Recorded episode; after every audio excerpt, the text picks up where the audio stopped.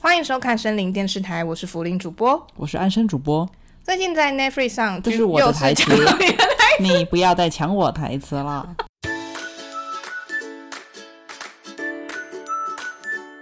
欢迎收看森林电视台，我是福林主播。我是安生主播，最近在影视平台上高居不下的台湾影集《模仿犯》，你看了吗？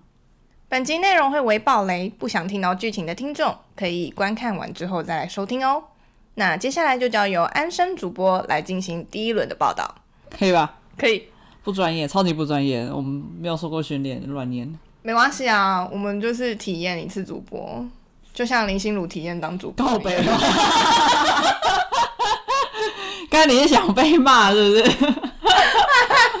最近很火红的《模仿犯》啊，其实离它正式上架其实过了快一个月的时间，三月三十一号的上架的模仿版已经快一个月了，对所以相信大家应该大部分都看了对，我吧？们很贴心的，就是等到这个时间才上架这一集的原因是，我们会想要让大家先看过之后呢，再来收听我们这一集的 podcast。那刚好这个模仿犯呢，是我很喜欢、最喜欢那种影集类型电影类型，就是不见血肉模糊的杀人悬疑类型，改编日本的小说。那对啊它刚好在那个时空背景上搭配了台湾的时空背景。你嗯说到你最喜欢的影集电影类型，好了，之前有哪一些电视电影也是这个类型，然后你很喜欢的？像之前的隧道、哦，柯南， Signal 对有点嘴软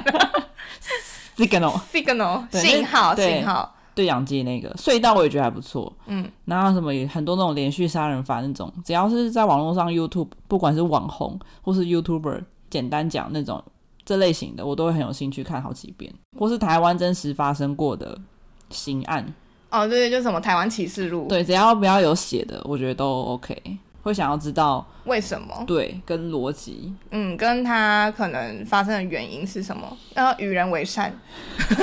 但有时候也不是与人为善就可以解决的。嗯模仿犯台湾的这个影集呢，它是改编自这个日本作家宫部美幸的同名推理小说，也叫做《模仿犯》。那这部小说的话，它的出版时间是二零零一年，可是它在一九九零年代就有做连载了，所以只是整理完之后，在二零零一年直接推出整部的这个推理小说。这个作者他访问的时候有提到，这部作品它其实受到日本的宫崎勤连续杀人事件启发而创作的哦。你知道宫崎勤连续杀人事件有多变态吗？ 不知道。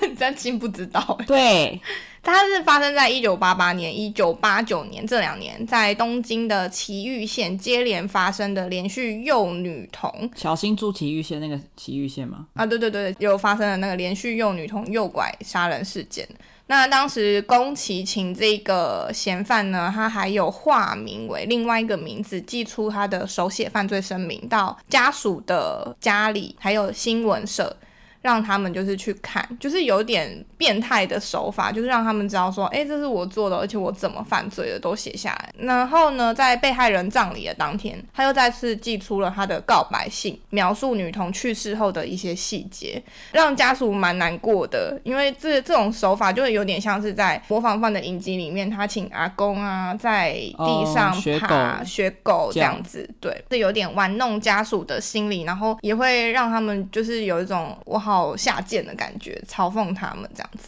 同时，因为他有寄出这个犯罪声明给新闻社嘛，所以也显现出他其实是很希望由新闻社去跟大家公开说这些内容都是我做的，也显示出他其实非常想要受到关注，就跟影集里面自恋人格的这个心理是一样的。那刚好自恋人格这个心理呢，也是在模仿犯里面破案的关键，所以整个描述其实就是完全是宫崎勤这个连续杀人事件里面改编而来的。在这个杀人事件里面，为什么作者会去沿用这个案件呢？主要是因为他其中第四个受害者当时是在东京都的江东区被发现的。那这个作者他过去其实一直是住在江东区，当时他的姐姐的小孩跟受害者的小孩们年纪是差不多大的，所以他当时作为家属就会很担心、很恐慌，说会不会我我们家里面的小朋友也会是下一个受害者？那他对于当时这个恐慌的印象非常非常深刻，所以他在小说当中呢，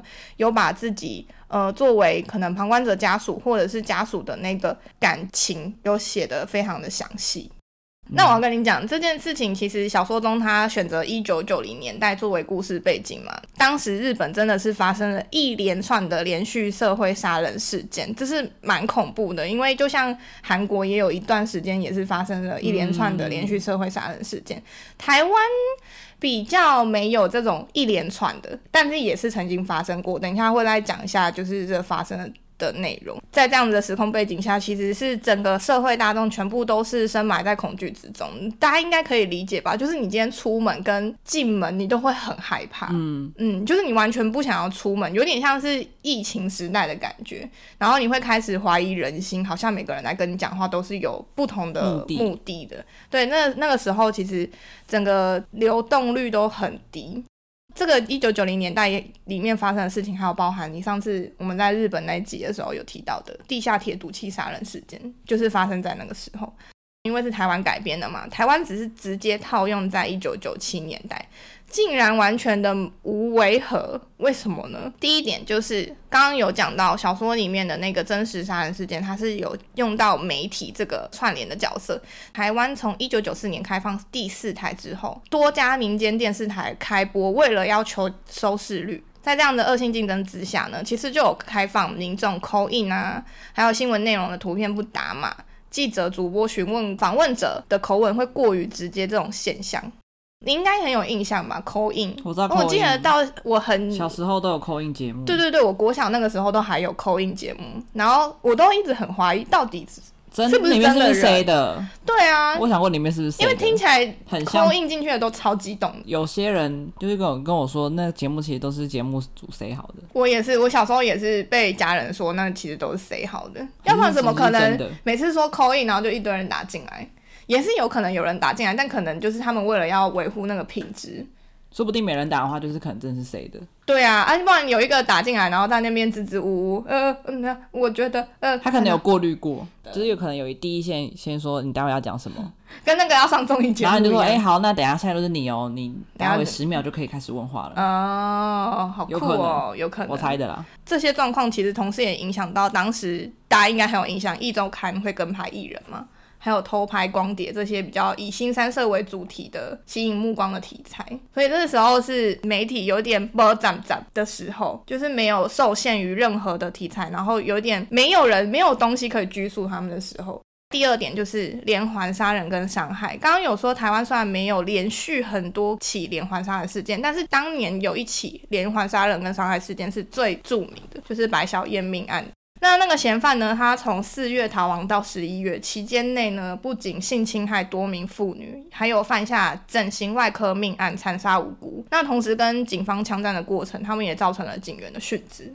在十一月的时候，任嫌犯潜入到南非武官大使馆底下，持他们全家五个人作为人质，然后打电话要求和政府官员谈判。在这个事件当中，跟模仿犯里面最接近、最相近的地方，就是媒体为了要要求那个收视率，所以他们狂打进大使馆，让主播跟嫌犯访问。那其中有几个比较夸张的例子，现在已经找影片是找不到了。其实我很想要知道说那个影片内容他们到底是怎么样询问的，因为看文字的时候会觉得真的超级夸张，你完全想象不到他们怎么那时候会让主播这样子问嫌犯，比如说问说你什么时候要自杀，还有加唱两只老虎给他的小孩听。最夸张的就是有一个主播提供给这个嫌犯白冰冰的电话叫他打，那这个举动直接让嫌犯当时的情绪相当相当的不稳定。以现在的人来看啊，这些很明显就是罔顾那些五个人的人质性命的前提下会做出的行为，所以我完完全没有办法理解。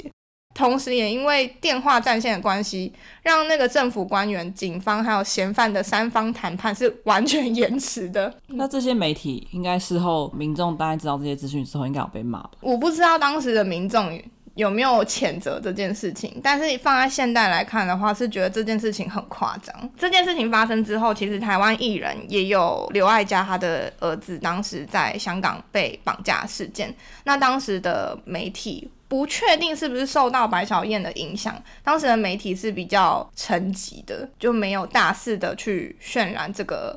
案件就不确定，因为毕竟是港台，但确实当时刘爱家的小孩是呃有被救出的。说不定是因为没有太多媒体像台湾这样嗯，没分寸，不会啊，我觉得一周刊也是香港过来的、啊。所以那个小孩是要成功救出来。对啊，我觉得是，对啊因为你你不能够一直刺激去他刺激他，对，好像一方面你在播报的时候，有可能会让嫌犯觉得说，哦，好赞，我是 我做的行为有被公开出来，嗯那另外一方面也有可能激怒到这些犯人，所以这也是蛮恐怖的事情。那一开始你在看《模仿犯》这部剧的时候，你有一开始想要猜的凶手吗？有啊，那你一开始猜谁？我最一开始在那剑河个吗？呃，田村义在埋，就是在挖土的那个时候，不是有口哨声嘛？然后那时候镜头有一直往上带，往上带，嗯然后就带到脖子的时候就卡掉了。我就说和平，是和平、哦，和平，这是和样平。你子。怎么知道他的身形跟他的体态很像和 平？当时就是以为是和平啊，嗯然后直到童妹她被掐的那个当下，那个也是呃镜头慢慢往下拉嘛，嗯然后拉出来是那个你说那个 DJ 吗？对，就是那陈嘉个文你好厉害哦， 嘉文就是直接带到嘉文，就想说啊，我猜错了。对我一开始就是在影集中间的时候开始在说明那个嘉文是凶手的时候，我以为我猜错了你。也以为对不对？对，因为一开始我是也是猜陈和平，嗯，那我怎么会猜陈和平呢？是因为他一开始演的那个氛围很像我之前看了一部日本电影，叫《第二十二年的告白，我是杀人犯》，男主角是那个藤原龙也，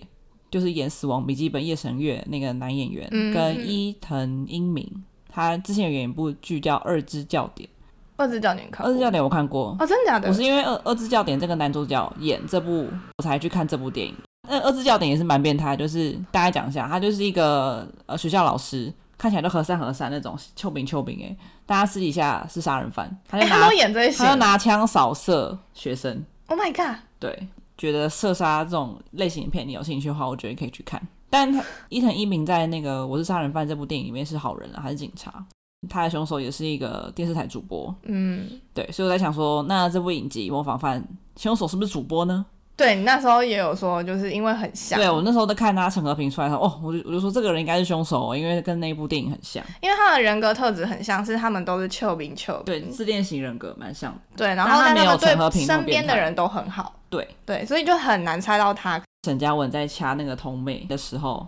就怀疑哎、自己好像而猜且想错说了。奇怪，因为我们没有想过可能很多对人，对，那结时候果想后说来应该发只现有是一个群人凶手，不止太一个扯有共犯。了，哦五个人呢、对，对啊，所以那时候就觉得哦，好扯。还但有是另外一个啦，嗯是那个胡建和。我那时候也在猜，因为他拍他的样子就很怪嘛，有时候会连出戏，原因是他一直弄他的刘海，呃，对对对，因为他要一直遮他的伤口。对，然后还有他拨他的头发，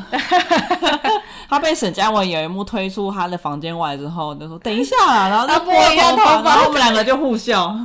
就很出戏，对不是故意的，但他真的演的很好。但就是觉得他那个夏承真的很在意他的头发，因为他头发就是拿来遮他的伤口。对其实以心里面来讲的对话，很就正是常啊很正常，饰演胡建和演员的是那个夏腾宏，就是演想火不到，真的想不火到神的眼泪那个帅帅的男生。想不我是到，后来查才知道，干，原来他是夏腾宏。化妆有差，嗯，发型也有差， 发型真的对人很 重要。对。容貌这件事情会让大家误会的，就是很明显出现在胡建和身上，对吧？但那个年代的确，就是如果你长得坏一点，或是你怪一点，对，或是你身上有疤有伤痕，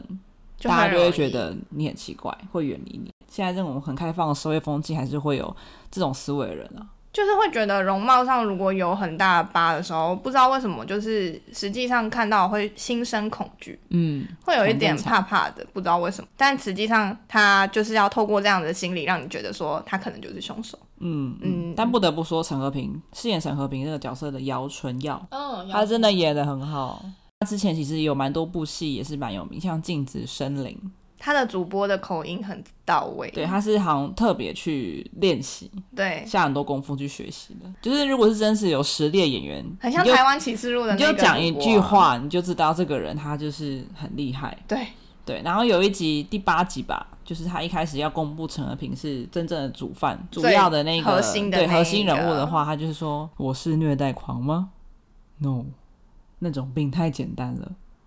我觉得这段话他讲的很好，你没有要讲完吗？我也没有让你很讲长完欸啊。那我想要尝试，好，你尝试尝尝试试，尝试尝试，你要讲那一段吗？ 我是虐待狂吗？No，那种病太简单了。我是以夺取生命为热吗？我热吗？ 怎么办？了。 No，那对我一点好处都没有。我需要的是一个自己的舞台，可以让我在幕后指挥若定，看着周围的生命在我的操控下相互泯灭，绽放最惊人的光芒。指挥若定也太难讲了嘛！就是它的音好咬调分要就是慢慢慢慢的，给你然后掌声。对，慢慢的，然后讲，然后讲完之而后且很会恐怖毛贵，会让人很毛骨悚然。讲它到只有你声心里音而毛已哦，他只有声音，连那个他脸的表情都没有。演员的声音表现也是很重要、不过那欸个小时候狗拿去烧的那个小孩也蛮厉害的，边你念说他这段对台词，然后他边流泪，后面就边笑，对啊对就啊，很强啊。然后他还有蹲在地上，然后突然笑。对啊，对啊，那一幕很可怕，我那一幕看到我我吓到哎、欸，可然是后就转到片片头，小孩童心只是他那个画面连接起来很很恐怖，但是他可能实际上在演的时候，他其实不知道他前面发生什么事。哦，对啦，但我觉得这个剪接也很厉害，剪接真的很导强演引导小孩的那个人，嗯嗯，都很强，嗯，就是整整个串起来就觉得，哦，陈和平小时候就很变态 了，对对对，就是有一个就是一个自恋型，就很是自恋的一个人，对对对，他根本就没有意义，他不就是杀人只是为了创作，开心，对我觉得开其心实讲为了开心，我觉得他没看了他杀人没有原，原因这件事情很可怕哎、对啊，就是如果跟至少你有动机，你还就是至少让知道说哦，可我能可以会了了解解原因有是个什原因么，但如果今天一个原因都没有，真的很可怕。因为你有时候要那个随机原因是杀人想那要种预可防啊，对啊，像你讲的那个第二十二年的告白，我是杀人犯，那个他的杀人的原因就是因为他自己曾经经历战过俘相同的啊对状况嘛，对，所以他其实希望别人感受到跟他一样的痛苦。他可能心里有受伤。他有啊，对啊，对啊，对啊，对啊，他那个受伤很深哎、而且他是伤，他是现在是希望别人也跟他有一样的痛但模苦。仿犯就没有啊。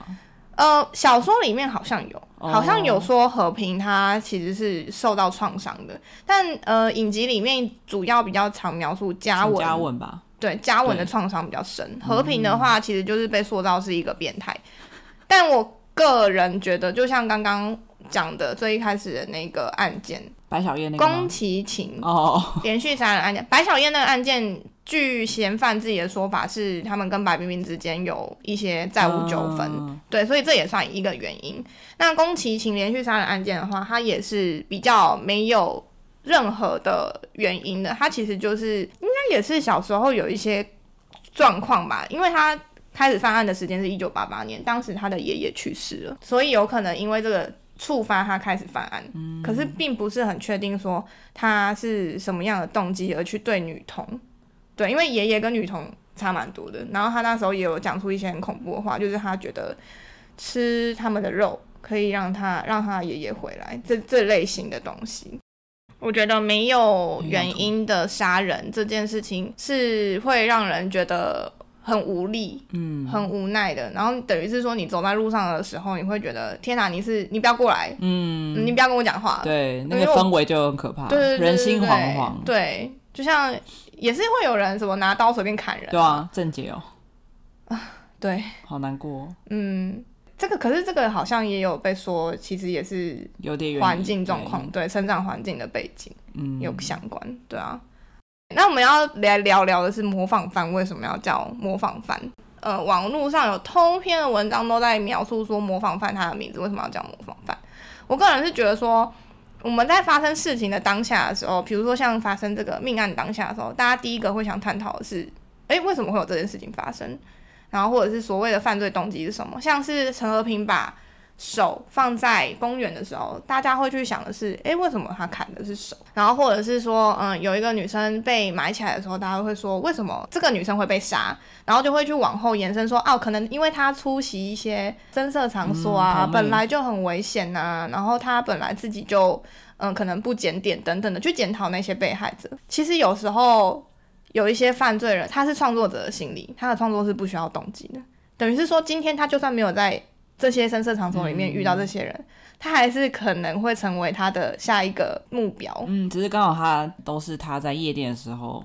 发现的，对，或者是说这些人他比较不容易被呃家人管住。对对，嗯，我们很常会去顺应他人的惯性手法，猜测他们的行为动机，然后想要透过回溯原型来找到犯人或者是事情发生的原因。可是我们很常忽略，我们其实本身就有一个创作本性，像是我们举例小朋友好了，他画画的内容啊，还有他粘土的形状，你去问他们说为什么要画这些的时候，他们都会说不知道，可是他们会很兴奋的跟你说。这个是爸爸，这个是妈妈，然后这是什么什么什么东西。然后如果说这个小朋友看到别的小朋友画一样的东西，画家庭好了，他就会很生气的说：“你学我，讨厌，我不要跟你做朋友。”我给你切八段。对，就是他们的这个行为当下其实没有想太多，可是他们都会希望自己创作之后，这个是被看见的，而且他们会本能性的排斥被抄袭、被模仿。像这样子追求独创性还有关注度的这个初心，是我们长越大越容易被社会化消磨掉的，对吧？我们小时候很希望自己是独特的，可是长大的时候，我们希望嗯、呃跟别人一样就好，平凡就好。嗯，一般般就好。所以，呃，我觉得大家也可以借鉴来想想看，你现在过的生活是不是你想要的，还是是你看别人也这样，所以想这样？比如说结婚，比如说有房有车这些，希望大家不要成为别人生活的模仿，然后你自己可以活出自己的一片天。所以要提醒大家，你在生活中的时候要持续去寻找那些，即使你不需要动机，也可以持续很快乐的行为，但记得不要犯罪哦，不要犯法。我不是鼓励大家跟模仿犯里面的犯人一样去犯法，而是鼓励大家抓出那个你可以不需要动机也可以持续快乐的行为。嗯嗯，其实生活上，我们人好像每一个都是模仿犯，只是模仿的东西不一样，对啊，可能模仿穿搭、啊，嗯，如果模仿别人名人的买包包行为啊，对，就会很容易掀起某些热潮。其实模仿犯这风个潮名词是看你怎么定义啦。就是如果嗯你今天是觉得说，哎、这东西很新潮，或这个流行不错，我你想想要跟跟着看看，其实大家都算是模仿犯的一个部分。嗯，所以后来结尾讲一下，就是演员的部分，你最喜欢谁呢？我喜欢大超，大超就是那个刑警，嗯，对，就那是个弟小刑警刑小警，弟，不是啊比较热血的那对对个那个年轻警官。因为我觉得他有动作蛮有趣的是，就是警官在跟他讲一些事情的时候，他都会把一些笔记写下来。嗯，那他的笔记写下来的方式是，他写在空气上，他说不要冲动，然后写完之后啊呢，就把那个字抓起来，然后拍一下你额头，我说到，就是我把字打进去对对对，我是打进去，我放进去这样的，我放到脑子里，我吸收了这样，所以之后主管跟我说收到，啪，我就拍一下，你要打他吗？我就这样啪，收到， 还是你要跟你的下属说，就是你是这个又忘记了，那那如果说你我下次再跟你讲东西，你要写收到，然后我会帮你打 进去。如我果在我工之作后有下属的话，可以 啊，有趣的老板就是我。对对然后说对写起来，SOP 怎么写？直接被 SOP 告打上去，职场霸凌， 不会啊，我就拍一下这样就好了，就跟那个说别人不是两个人讲到一样的话，互相打额头的那嗯嗯嗯种，嗯就那个力道就好了。哦，OK OK，就小小的拍对一下这对样对子。，有趣啦。我自己最喜欢的还是柯佳嬿诶，对，是就哦是他演的那个我以为你角会色。喜欢吴康仁，哦，吴我以康为仁应该是说他演的很好，可是如果你比以较喜喜欢角欢色的话，的氛围嘛。对，就是他的那个啊，我知道为什么，因为你之前想要当心理治疗师。对，对，嗯，猜中了吧？还有一方面，你说武康的那个，就啊他是刚打我，你听到啪一声吗？我帮你说收到。啊收在脚里这样。对，吴康仁的话是他这个角色从头到尾都太闷了，啊，对你不他一喜欢直闷闷的人，狂吃想要解放的人头痛药，然后看得出来他剧就是整个案情焦灼，他是一个非常痛苦的角色。嗯，所以要以喜欢还是可以持续看下去的话，我觉得是。嗯，柯佳燕演的那个角色叫什么啊、胡与会啊，厉害哦，很好很好。 一方面当然是他有展展现他的心理专业嘛，嗯嗯，虽然说每个每一句的台词都超难的，然后另外一方面他是虽然说有猜到他的结局， 可是也是很心疼，我没有猜他的结局，我以为他不会死，有一他点死我有心点疼，难过。就是故意的、啊，就是因为他可是需我要也有一懂个郭刺晓激琪点，看到他死掉，他去后续的行为，我觉得我可以理解。因为如果是我遇到的话，嗯我应该也会做些很疯狂的事情，会啊，那个瞬间会因为这个理智太线断裂，太痛了。嗯，就是冲击感太深。然后，但是他也因为这个角色的结尾有一个转泪点，嗯，呃嗯，所以我觉得，嗯、这个角色很重要，然后也是我很喜欢的。雅慈姐一样呛辣，跟华灯初上一样的个性。我觉得是他应华该是华灯初上那个酒店倒了之后转当主播，不是是她的姐姐，然后他们都有一个小孩，都是单亲，两姐妹啊，对啊，两姐妹 啊，对啊，嗯，个性呛辣的两单姐亲妹，妈妈都单亲妈妈，嗯，性格直爽。对，没错，好，今天的节目就到这边喽。如果你喜欢我们对于模仿犯的分析的话，欢迎记得追踪我们，然后在下方给五颗星，告诉我们你的建议和评价哦。然后我们的 IG 森林茶水间一直都在开播中，欢迎大家去 follow 我们。然后我们会在不定时的限动中放一下我们目前正在跟播的剧。或是福林的跳舞影片哦，喂，阿磊，这个太喂喂，阿这个磊有点不行，我我觉得打我码的影片哦，打码可 以，我要后码，大量马赛克的那一 种。好啦，欢迎大家下周二再来继续收听我们的森林茶水间。拜拜欢迎收听森林电视台，死穿墙，我我是是福林主播，我是安松主播，最近在网飞上居高不下的台湾影集《模仿犯》，你看了没？本集内容会微爆的，不想听到剧情的听众可以观看完之后再来收听哦。接下来就交由安森主播来进行第一轮的报道。